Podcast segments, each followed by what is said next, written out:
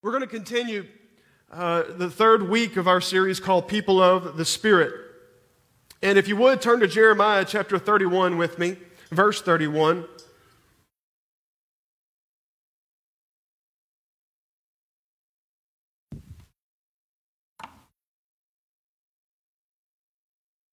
Whether if you have benefited from this or not, which I hope you have, I certainly have in my own personal studies and communion with the Lord and seeking out what is the truth regarding the person of the Holy Spirit. I myself, just studying this and communion with the Lord, feel just a greater nearness by the power of the Holy Spirit to the Lord. And, and I hope that is the effect in your, your own life. As I said last week, every one of you has a theology. It doesn't matter if, if you have any kind of Christian background, every single person has a theology. And what you think of God is the most important thing about you, A.W. Tozer said. Everyone has a formulation or a rudimentary way of understanding God and His nature, which determines how they live their life. And there are individuals who have a good theology, and there are individuals who have a bad theology. And so that is the question. You all have a theology, but is it good or is it bad? And that's what we talked about last week in regards to the agency of the Holy Spirit, His work in earth, His work through our lives, His ability to convict or to convince the world of sin, righteousness, and judgment to come. We're going to begin here today to look at the Spirit's activity, His work in the believer's life. His active presence, His abiding presence, His indwelling presence within the Christian's life. And, and I, I want, my goal here today is, is to make us more alert and, and responsive and, and more understanding of the Spirit's uh, dwelling within us. If you are a Christian here today, the Holy Spirit resides within you. In 1 Corinthians 6:19, uh, Paul told the Corinthians, "Do you not know that your body is a temple of the Holy Spirit? You've been purchased with the blood of Jesus Christ. You are not your own." And no one, in Romans 8 9, no one is a Christian. No one can, can be in Christ except that the Spirit dwells within them. So if you're a Christian, you have the Holy Spirit dwelling within you. And I, I want to bring a, a, great emphasis to that here today and, and, and make known to you the wonderful helper and comforter that you have as a privilege of a child of God. Make you more sensitive to the Spirit's work in your life on a daily basis. Not just during worship, not just when you come down to pray, but every single waking moment. A communion with the Holy Spirit, which brings Father and Son. And you've been called into this eternal fellowship, this eternal koinonia we looked at in the first week. And I want to make you aware what access you have, what power you have, and what fellowship you have dwelling even within you. Jeremiah 31 and 31 verse through 34. Behold, the days are coming, says the Lord, when I will make a new covenant with the house of Israel and with the house of Judah. Not according to the covenant that I made with their fathers in the day that I took them by the hand to lead them out of the land of Egypt my covenant which they broke, though I was a husband to them, says the Lord. But this is the covenant that I will make with the house of Israel after those days, says the Lord. I will put my law in their minds and write it on their hearts, and I will be their God, and they shall be my people. No more shall every man teach his neighbor and every man his brother, saying, Know the Lord, for they shall all know him, know me from the least of them to the greatest of them, says the Lord. For I will forgive their iniquity and their sin I will remember no more. The title here today is Another Helper, the presence, God's presence in God's people. Another helper, God's presence in God's people. Would you help me to pray? Pray for me. Pray for the person to your left and to your right. Lord, help us here today. By the power of your Holy Spirit to receive the truth, this eternal truth that brings life. Help us to be receptive, help us to be sensitive. Move in our lives here this afternoon. Give us a greater nearness to your heart, O oh God, than we've ever had here before. Help us to invite you in on a moment by moment basis as we live our lives before you and as you dwell within us. We pray these things in your name. Amen. When Kimberly and I first started dating in 2009, she was going to college at Texas State University in San Marcos, Texas. How many of you know where that is? Wade went there, he graduated from there. Hunter went there for a little while. But in 2009, Kimmy had gone to Texas State there for a little while, and when we first started dating, we were separated. In bodily presence, she and I were apart. It was a long distance relationship. And in order to alleviate the pain of not being able to be in the presence of one another, what do you do? You call each other, you text each other. Uh, back then, Skype was really popular. It's not so much popular any day today, but we Skyped each other on our computers. Uh, there was Facebook. Any technological means that we had, email, we would use that so that we could feel close to each other. We could feel close to each other. And, but nothing, nothing ever compared to her coming into my driveway on, a, on particular weekends in her little old Honda uh, Civic. I think it was like a 1998 Honda Civic. She was still driving then. And nothing compared when she would come home and visit when I would see her car come into the driveway, nothing compared. Or when I, on occasion, would go and visit her in San Marcos and I would pull into the parking lot of her apartment, I'd see her come out. Nothing compared. No amount of phone calls or emails or Skype compared to us being in each other's presence. Being each other's presence. And nothing else can take the place of presence. Nothing can take the place of presence. Not gifts, not telephone calls, not Skype, not pictures, not mementos. Nothing can take the place. And, and for any of those who are here today, if you have lost a lifelong spouse, probably more than you missing conversation with them, you just miss their presence. Or a lifelong friend, you just miss their sim- the simplest, simplicity, simplicity of their presence. And when we are ill, if we're ill, if we're at the hospital, more than flowers or more than conversation, we just appreciate the presence of our loved ones there sitting next to us. They don't have to say anything to us. But when somebody shows up and they, they, they, they are there with you in the midst of your pain or suffering or your illness, that means everything, doesn't it? And what makes life and what makes shared experiences in life, such as a walk in the park, or going to a concert or going to, uh, to play a game or going on vacation or just some sort of outing or having dinner. What makes those type of things most meaningful and enjoyable is the presence of those you love so much.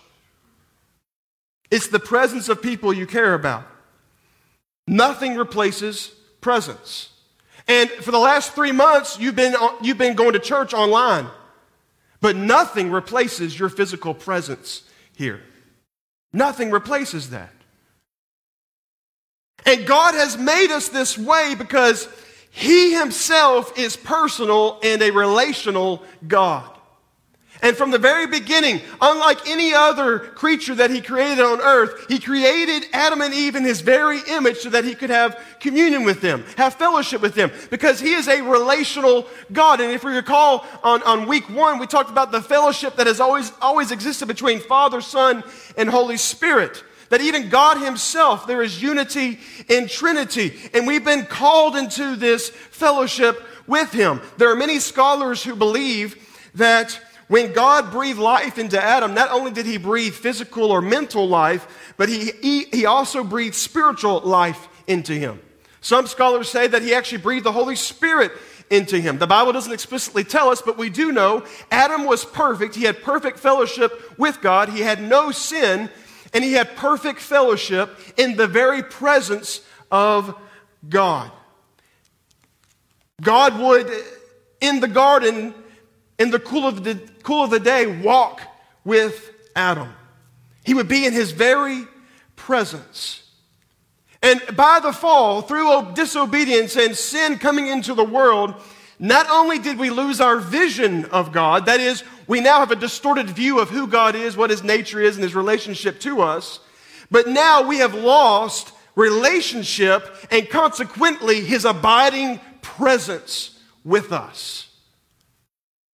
More than a distorted view of God, what was the greatest tragedy was the removal of God's presence in Adam and Eve's life. And there are removed from the garden, and now through sin, by sin, all these things come into the human existence.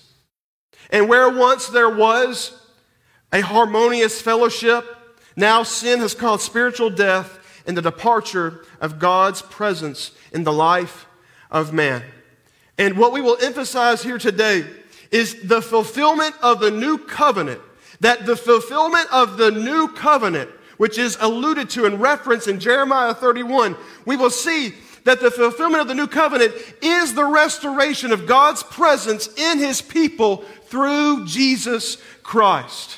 Paul said to the Galatians in chapter 3, verse 13, Christ has redeemed us from the curse of the law, having become a curse for us. For it is written, Cursed is everyone who hangs on a tree, that the blessing of Abraham might come upon the Gentiles in Jesus Christ, that we might receive the promise of the Spirit through faith.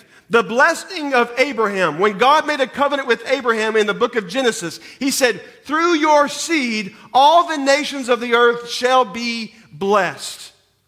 And in the very beginning of Acts, Peter references this very scripture and says, Through Jesus Christ, through the forgiveness of sins, through the absolvement of your iniquity and your debt that you owe towards the Lord, through this, this is the blessing that has come to all nations faith in Jesus Christ. But it's not just forgiveness of sins, it is the restoration of the very presence of God in man.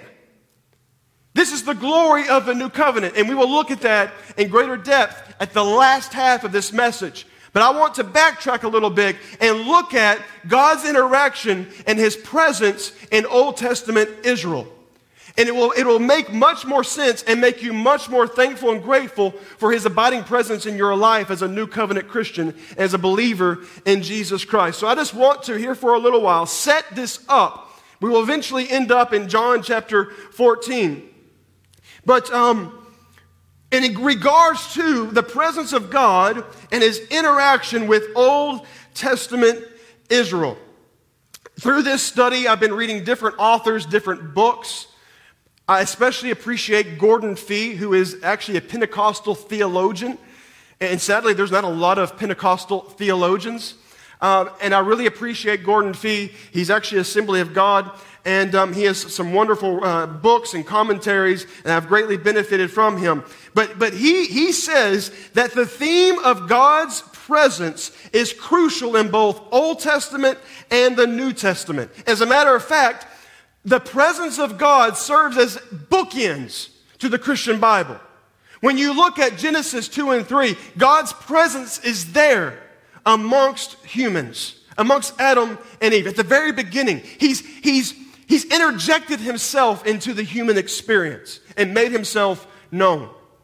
And then you see at the very end in Revelation chapter 21 that when we do stand in the very presence of God, with a glorified body when all things have come to pass.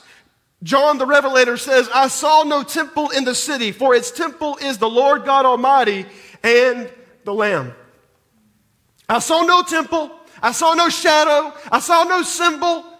I saw no uh, alternate formation of who God was. I saw the Lord God Almighty and the Lamb. The very presence of God is there at the very end. And if we're going to understand the presence of God in relation to Old Testament Israel, it's oftentimes it oftentimes revolves around the temple and tabernacle of Israel, which makes this Revelation 21, uh, what we just read, makes it pretty significant. There's no temple there. The very presence of God is there at the very end. But when it comes to God's dealing with Old Testament Israel, God's presence was manifested primarily through the temple or the tabernacle. The tabernacle was the temporary uh, tent, if you will, uh, uh God, where God's presence would, uh, would, descend. The temple was the permanent dwelling place or, or, or thing that they had made.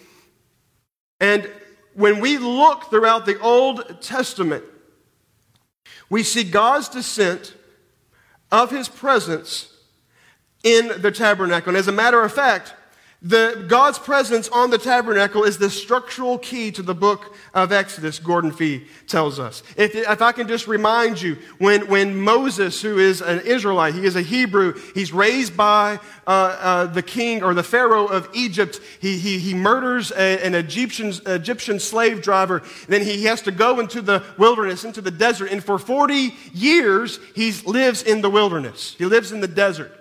And he finds, he, finds a, he finds a wife, he has a family, and after 40 years being on the other side of the desert, God reveals himself to him in a burning bush.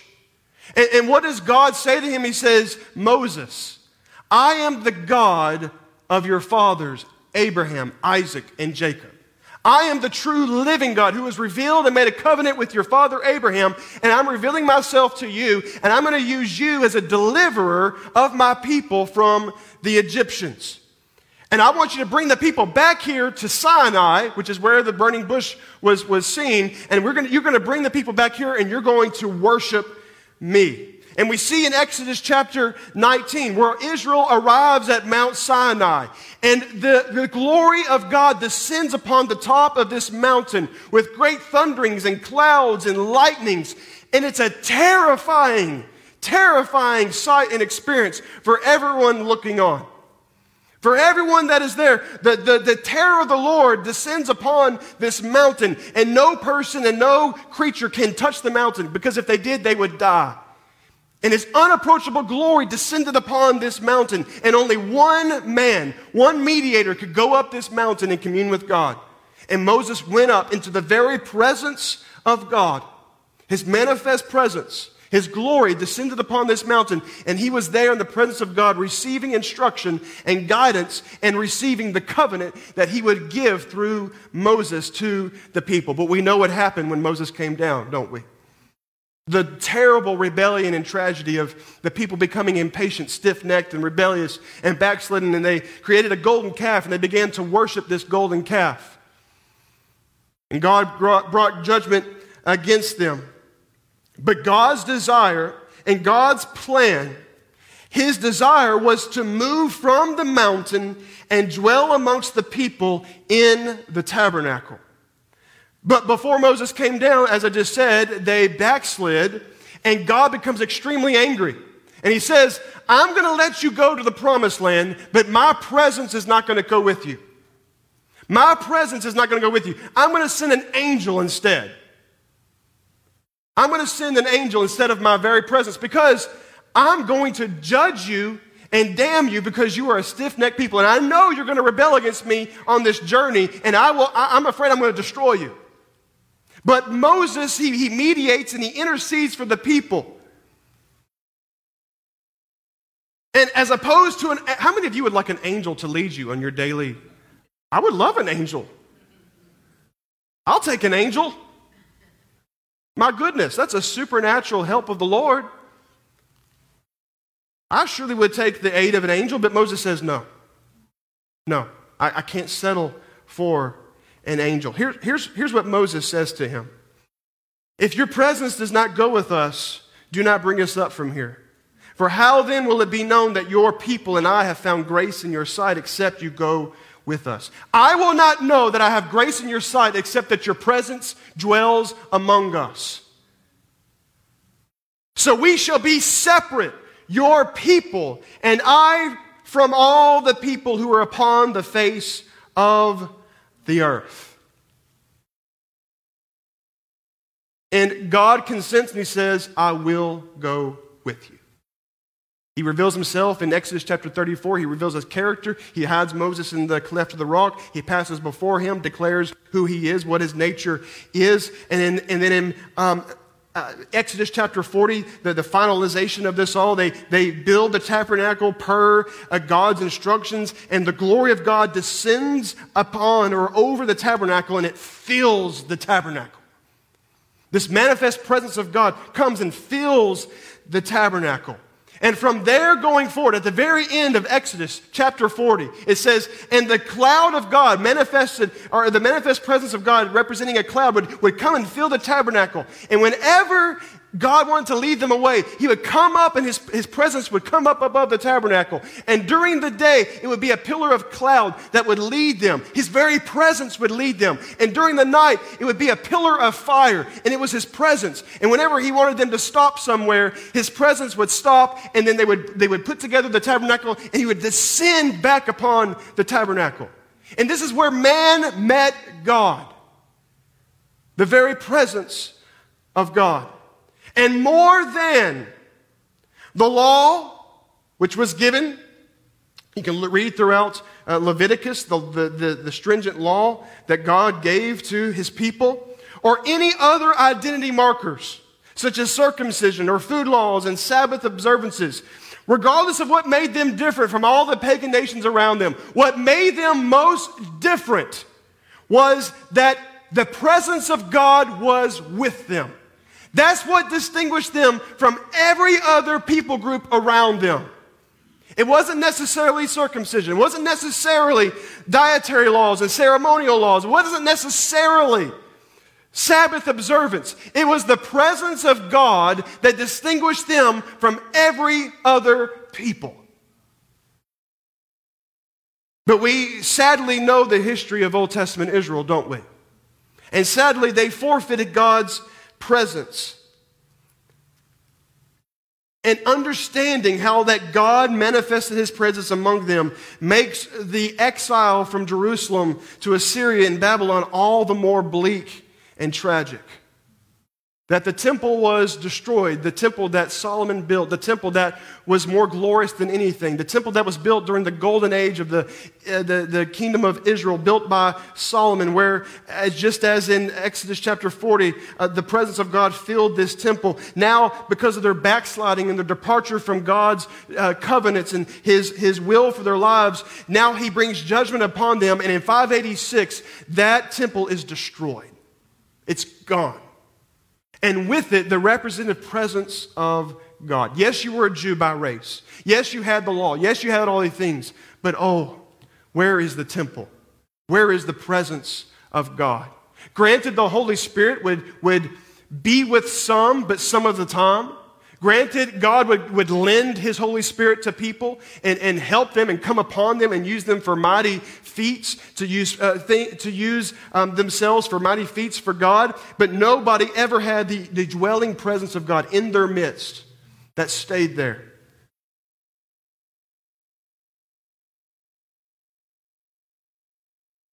And the poignancy of it all finds its ultimate symbolic expression in Ezekiel 10 where just as with the ark which had been taken by the Philistines in 1 Samuel 4, the phrase, the glory of the Lord has departed, because the temple had been destroyed. And although the second temple was built after, the ex, after 70, day, 70 um, years, the exiles, uh, by decree of Cyrus, had gone back, and Ezra and Nehemiah, they built the walls, they built the temple, it was never restored back to its former glory. And yes, God was with his covenant people, but there was still an expectation of a greater glory, a greater experience of God's presence to come into Israel. And that's where we find our scripture in Jeremiah 31. All is not lost because this is a purely messianic text, a purely messianic prophecy from Jeremiah 31. He declared that a new covenant was coming. Wherein God would not just give them the law on stone tablets, but He would put His law in their mind and write it on their hearts. And no more shall every man teach his brother, for they shall know me. For I will forgive their iniquity and their sin I will remember no more. I will put my very presence not on a temple, not on a geographical place. I will dwell in them. This is the mark of the new covenant. This is the mark of the messianic age. And what the Messiah will usher in for God's people, it will be the restoration of God's presence, not in the corporate people, but in the individual. To the point that I won't have to tell you what's right and wrong. It will be written upon your heart because God will dwell in men's hearts. John tells us in 2 John, you have no need that any man teach you because you have an anointing. That is, you have the Holy Spirit in you, written upon your heart, there with you. But what's, what's wonderful is that Ezekiel takes this prophecy even further. And he takes hold of this prophecy in Ezekiel chapter 36. Ezekiel expressly links, the, links this prophecy to the Spirit's work whom God was going to put within his people. And he says in Ezekiel 36, verses 26 and 27, I will give you a new heart and put a new spirit within you. I will take the heart of stone out of your flesh and give you a heart of flesh. I will put my spirit within you, cause you to walk in my statutes, and you will keep my judgments and do them. I read the first week this quote from Myer Pearlman. Here's what Myer Pearlman said He said, The Trinity is an eternal fellowship, but the work of man's redemption called forth its historical manifestation. Jesus has always existed as the Son, or the Son has always been. In, in the beginning was the Word. The Word was with God, and the Word was God. But the Word never existed as Jesus in the flesh until the incarnation in historical exhibition of the Godhead, the Son becomes flesh and dwells among us. And the Holy Spirit, his activity has been throughout all of human history and throughout creation in the universe. We're going to see here in a moment, he himself is poured out in a historical manifestation as he follows the work of the Messiah. And so we know that Jesus he is the Messiah. He's the anointed one. And he had the Spirit without measure. He was conceived by the Holy Spirit. The Holy Spirit was with him and gave him the understanding at the age of 12 I must be about my Father's business. At his baptism, when he's about to embark upon his public ministry, how does the Holy Spirit appear? It, it appears in the, the form of a dove and takes bodily form in a dove and comes upon Jesus. And the Father speaks, This is my Son in whom I am well pleased. And by the Spirit of God, he is, he is uh, drawn to the wilderness to be tempted by the devil for 40 days and 40 nights. And by the power of the Holy Spirit, he overcomes this temptation, quoting the Word of God, which has been written by the Holy Spirit. He returns to Galilee in the power of the Holy Spirit, it tells us in Luke chapter 4 14. And he went there and taught in their synagogues. And to cap it off, he sat, he went to his home place in Galilee. He took out the scroll uh, that is of Isaiah and he began to speak these words to recognize himself as the Messiah and allowing him to embark upon his place therein. He said, The Spirit of the Lord is upon me. The Spirit of the Lord is upon me because he has anointed me to preach the gospel to the poor. He has sent me to heal the brokenhearted, to proclaim liberty to the captives and recovery of sight to the blind, to set at liberty those who are oppressed, to proclaim the acceptable year of the Lord. Jesus, fully God, yet fully man, he relied upon the strength and the anointing of the Holy Spirit. And everything he did, he did in dependence upon the Father and by the power and strength of the Holy Spirit. He was anointed by the Spirit to walk in his messianic call. And it was by the power of the Holy Spirit that he went to the cross. It was by the power of the Holy Spirit, which was the quickening agent which rose Jesus from the dead on the third day, which also dwells within you. But oh, I am so thankful for the very last event. I am thankful here today more than ever for Jesus' ascension. We have Easter wherein we celebrate his resurrection. We have Christmas wherein we celebrate his birth. But we ought to celebrate his ascension. Because when Jesus ascended, he exercised the great prerogative given him as Messiah, sending the Spirit, the same Spirit that he operated in His divine prerogative as the Messiah was now to send the Spirit down as he went up. Thus, we read not only of the gift, but the communion of the Holy Spirit.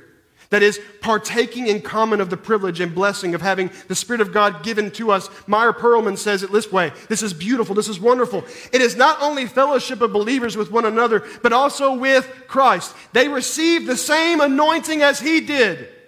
It is like the precious anointing on the head of Aaron. Aaron was the brother to Moses, he was the high priest of the Levitical priesthood. The same oil that was anointed on the head of Aaron that flowed down his beard and descended even to the skirts of his garments. All the members of Christ's body, you and me, as a kingdom of priests, partake of the anointing of the Spirit flowing from the head, which is Jesus Christ our great high priest who has passed into the heavens. The same anointing poured upon the head of Jesus as our high priest. It goes all the way down to his feet and trickles down into your life.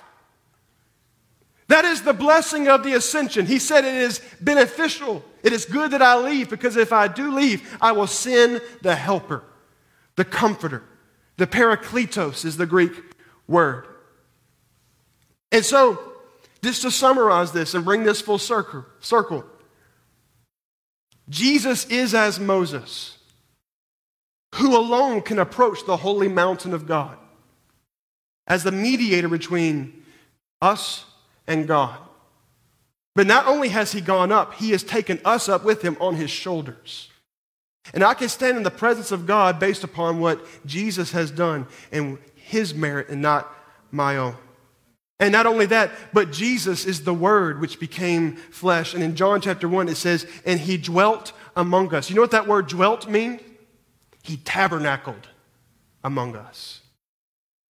It's a direct allusion to Exodus and the tabernacle, wherein the very presence of God descended upon this tabernacle in Exodus. And now the very presence and power of God dwelt among us in the person of Jesus Christ. And it is now, through faith in Him, that the Holy Spirit comes to regenerate, to indwell us, and to clothe us with power from on high. Because now you are God's holy temple wherein the presence of God can dwell. Isn't that beautiful? And so, let me speak in practical terms and apply this to your very life. I want to make you aware of what, what you have access to in the work of the Holy Spirit in your life this very moment. Go to John chapter 3 very quickly. I'm going to read it really quick, but I want you to see it for yourself. I don't think I have it up there. But John chapter 3.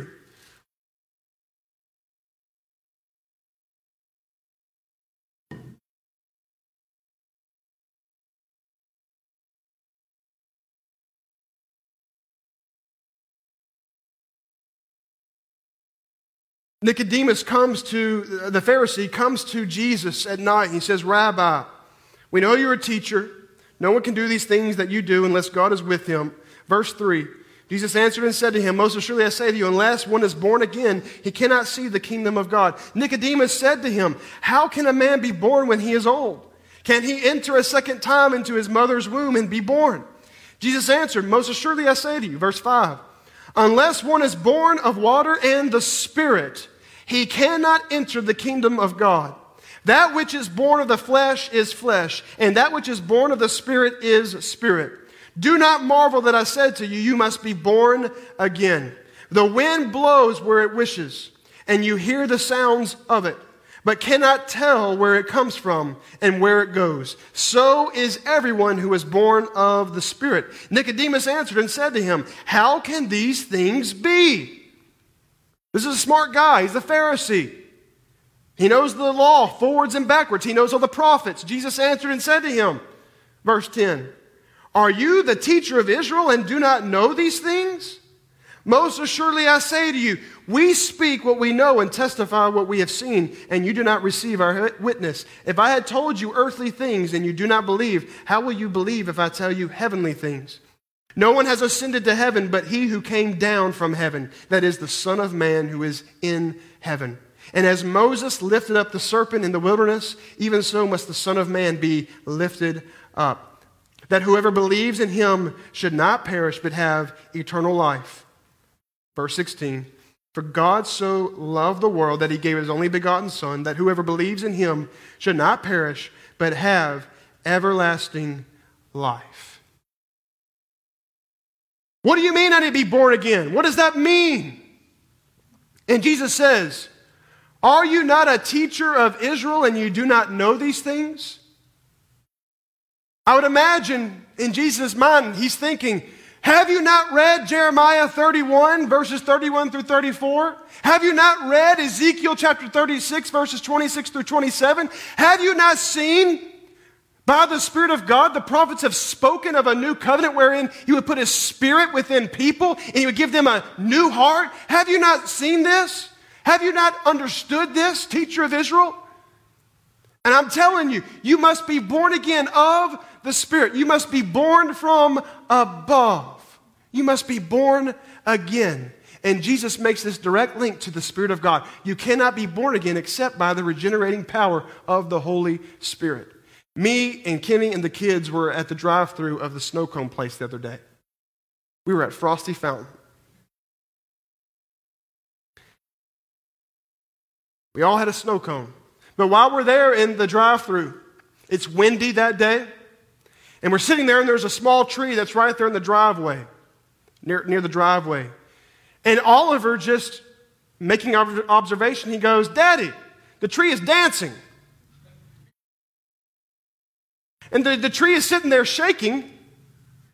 And I don't see anybody around the tree. I don't see any animal. I don't see a person. I don't see anything, you know, a car going past the tree. It's just sitting there shaking. It's dancing. What is it? It's the wind. Do I see it? Do I know from which direction it's coming just observing that tree? No. But I see the effects of it outwardly. It's dancing, as Oliver said. And that's how the Spirit comes. He comes upon a heart in the invisible recesses of your life where nobody can see and nobody knows what you've been through. Nobody knows the sin of your life. But He comes and He moves within. And He, by His power, and by his wonderful gentleness, he exchanges your heart of stone and exchanges it for a heart of flesh. And now he lets you love the things you used to hate and hate the things you used to love. And not only has, you, has he just forgiven you of sin, he has made you a new creation because he has given you a new heart. That is a supernatural work of the presence of God in your life. And you don't know exactly, you can't see it, but you will inevitably see its manifestation in your life. That by repentance and by the power of God, I will turn the other direction, and then the fruit of the Spirit will be developed in my life. And by my fruits I'm known. The Spirit of God is living and dwelling within me, and He has changed me. He's turned my life around. Many of us here today, we would be totally unrecognizable to the church if we were presented to this congregation in our, as our life before Christ. That's the transformation power of the Holy Spirit. That when you, by faith, trust in Jesus, He sends the Holy Spirit as His agent to come and clean your heart of the filthiness of sin and turn your mind around and renew your mind and transform your mind. He will give you a new heart. He will allow you to be born from above, and the old man will die and be crucified with Christ. Every single one of you have attended your own funeral. If you are a Christian here today, you have attended your own funeral. And if you haven't attended your own funeral, you're a dead man walking. You're dead in your trespasses and sins. But if you have come, if you have come to saving relationship with Jesus, When you believed upon him, your old man was crucified with him. And when you got baptized, it was a public transformation. That man is dead. And when I go down into this watery grave, I'm going to come up in newness of life and be identified and associated with my Lord, Jesus Christ. He's no longer there, he's dead.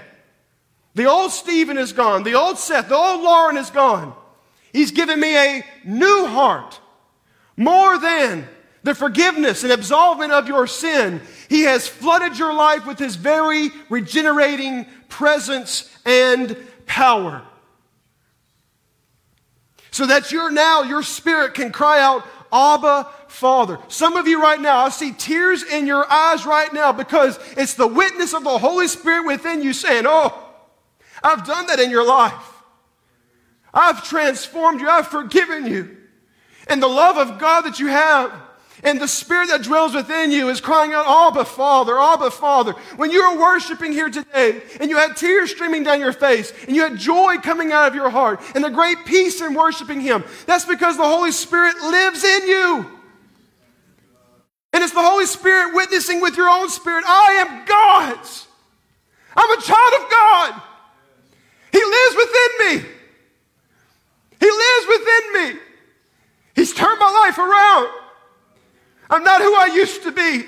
And it's not just something in my head that I acknowledge on a page. He has come and He assures me by the witness of the Holy Spirit, and He seals me with His ownership. And the very Holy Spirit is a guarantee Reread in Ephesians chapter 1. It's a guarantee, it's a foretaste, it's an earnest payment by God to say, oh, this is what you're going to experience an absolute fullness when you stand with me face to face. There's not going to be a temple, it's going to be the Lord God Almighty and the Lamb who was slain for you.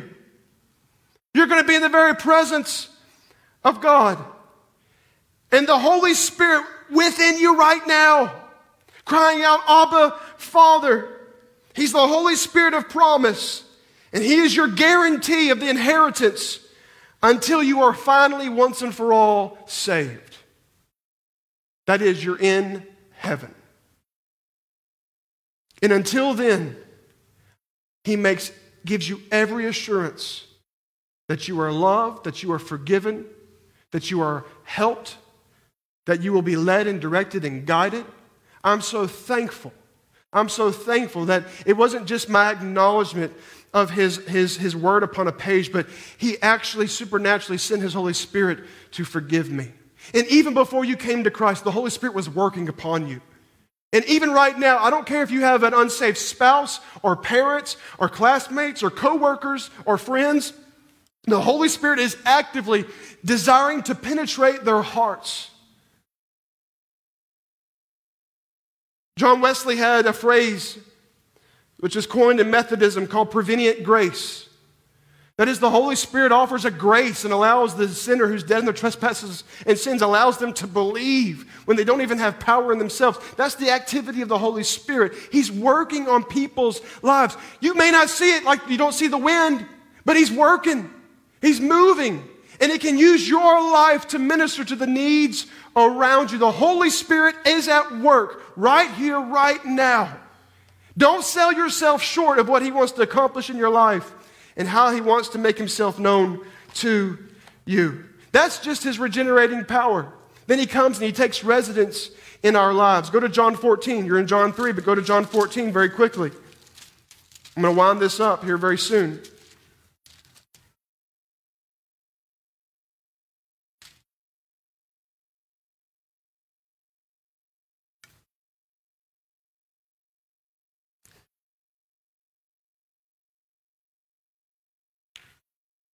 John 14, 15. If you love me, keep my commandments, and I will pray the Father, and he will give you another helper, that he may abide with you forever. The Spirit of truth, whom the world cannot receive, because it neither sees him nor knows him, but you know him, for he dwells with you and will be in you. I will not leave you orphans, I will come to you.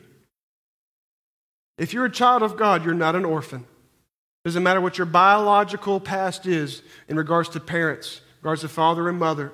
If you are in Christ, you are no orphan. Jesus has come to you by the Holy Spirit, which he calls here the helper or the comforter. And in the Greek, it is the parakletos.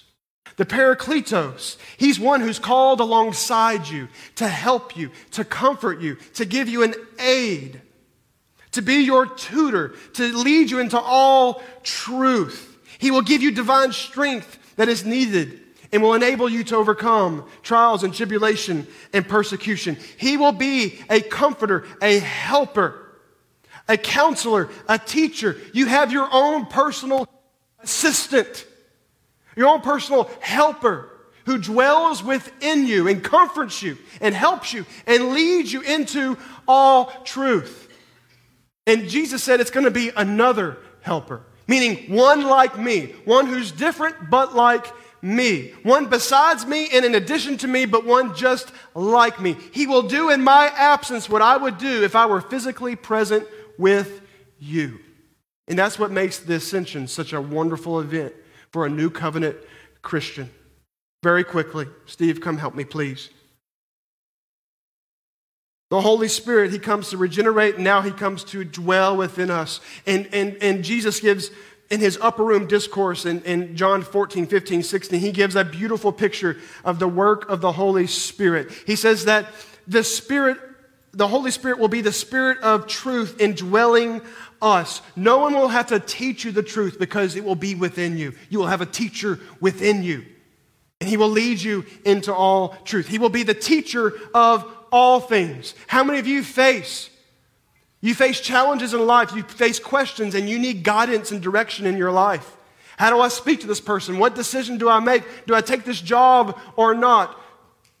Do I deal with this issue in this manner? How do I deal with this issue? He will teach you in all things. He will lead and direct you and guide you in all things.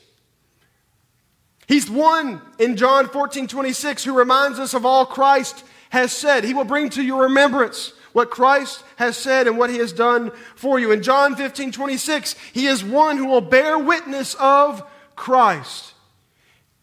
If he does, one thing he does more than anything else, he will make Jesus more real to you. He is one who will glorify Jesus, taking what is his and declare it to us. The Holy Spirit takes residence in your life and he gets behind a podium and his message is Jesus.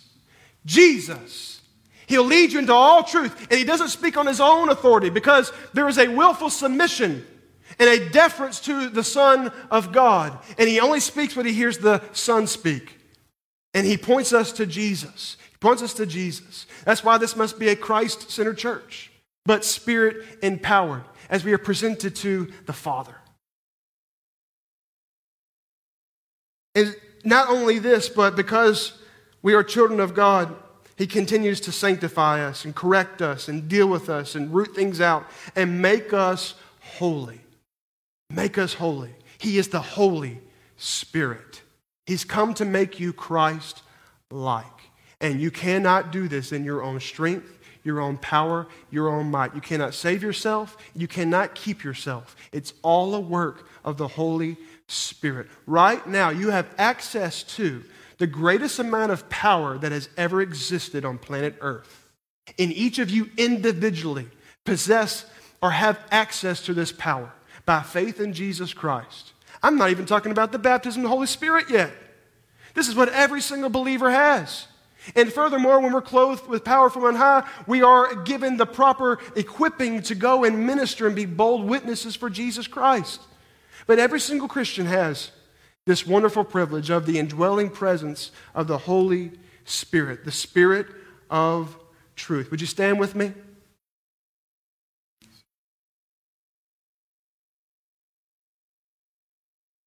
I want you to know that the Holy, play for me, please. The Holy Spirit, this is very important, the Holy Spirit is not divisible. Okay? The Holy Spirit is not divisible. Kimmy doesn't have 60% of the Holy Spirit. Wade doesn't have 40%. Because I'm the pastor, I don't have 98%. When you become a Christian, He gives you all of Himself. You have a hundred percent of the Holy Spirit. He's not divisible. You don't get portions of Him. He gives you all of Himself. But the greatest question and the more crucial matter is this not how much of the Holy Spirit do you possess, you possess all of Him, but how much of you does the Holy Spirit possess? How much of you is He allowed to lead, to direct, to guide, and have lordship over in every decision that you make, everything that you do, every place you go, every word you speak? His intention is that you would be so sensitive to His voice that you would be a proper representative of the kingdom of God. You have all the Holy Spirit. Does He have all of you? And truly, till the day that I die or the rapture come, there's more and more for me to give to Him. More and more. There's more pride there. There's more insecurity.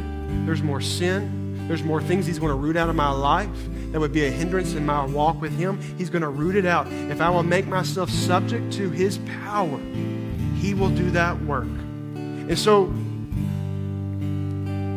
my exhortation for you here today, and what I would like for us to emphasize in, when we go here to prayer, is that when you come down to prayer here today, I want you to say, Holy Spirit, just increase my awareness of your nearness in my life. This is a reality declared to us in the Word of God. It's a reality in our lives right now. He is near because He lives in you and make me more sensitive and responsive to your voice and your leadership.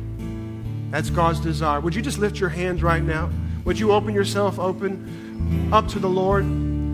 Let Him speak to you this very moment. Would you just, I, I don't care if you feel anything or not. This is not about feelings. You, you step out in faith.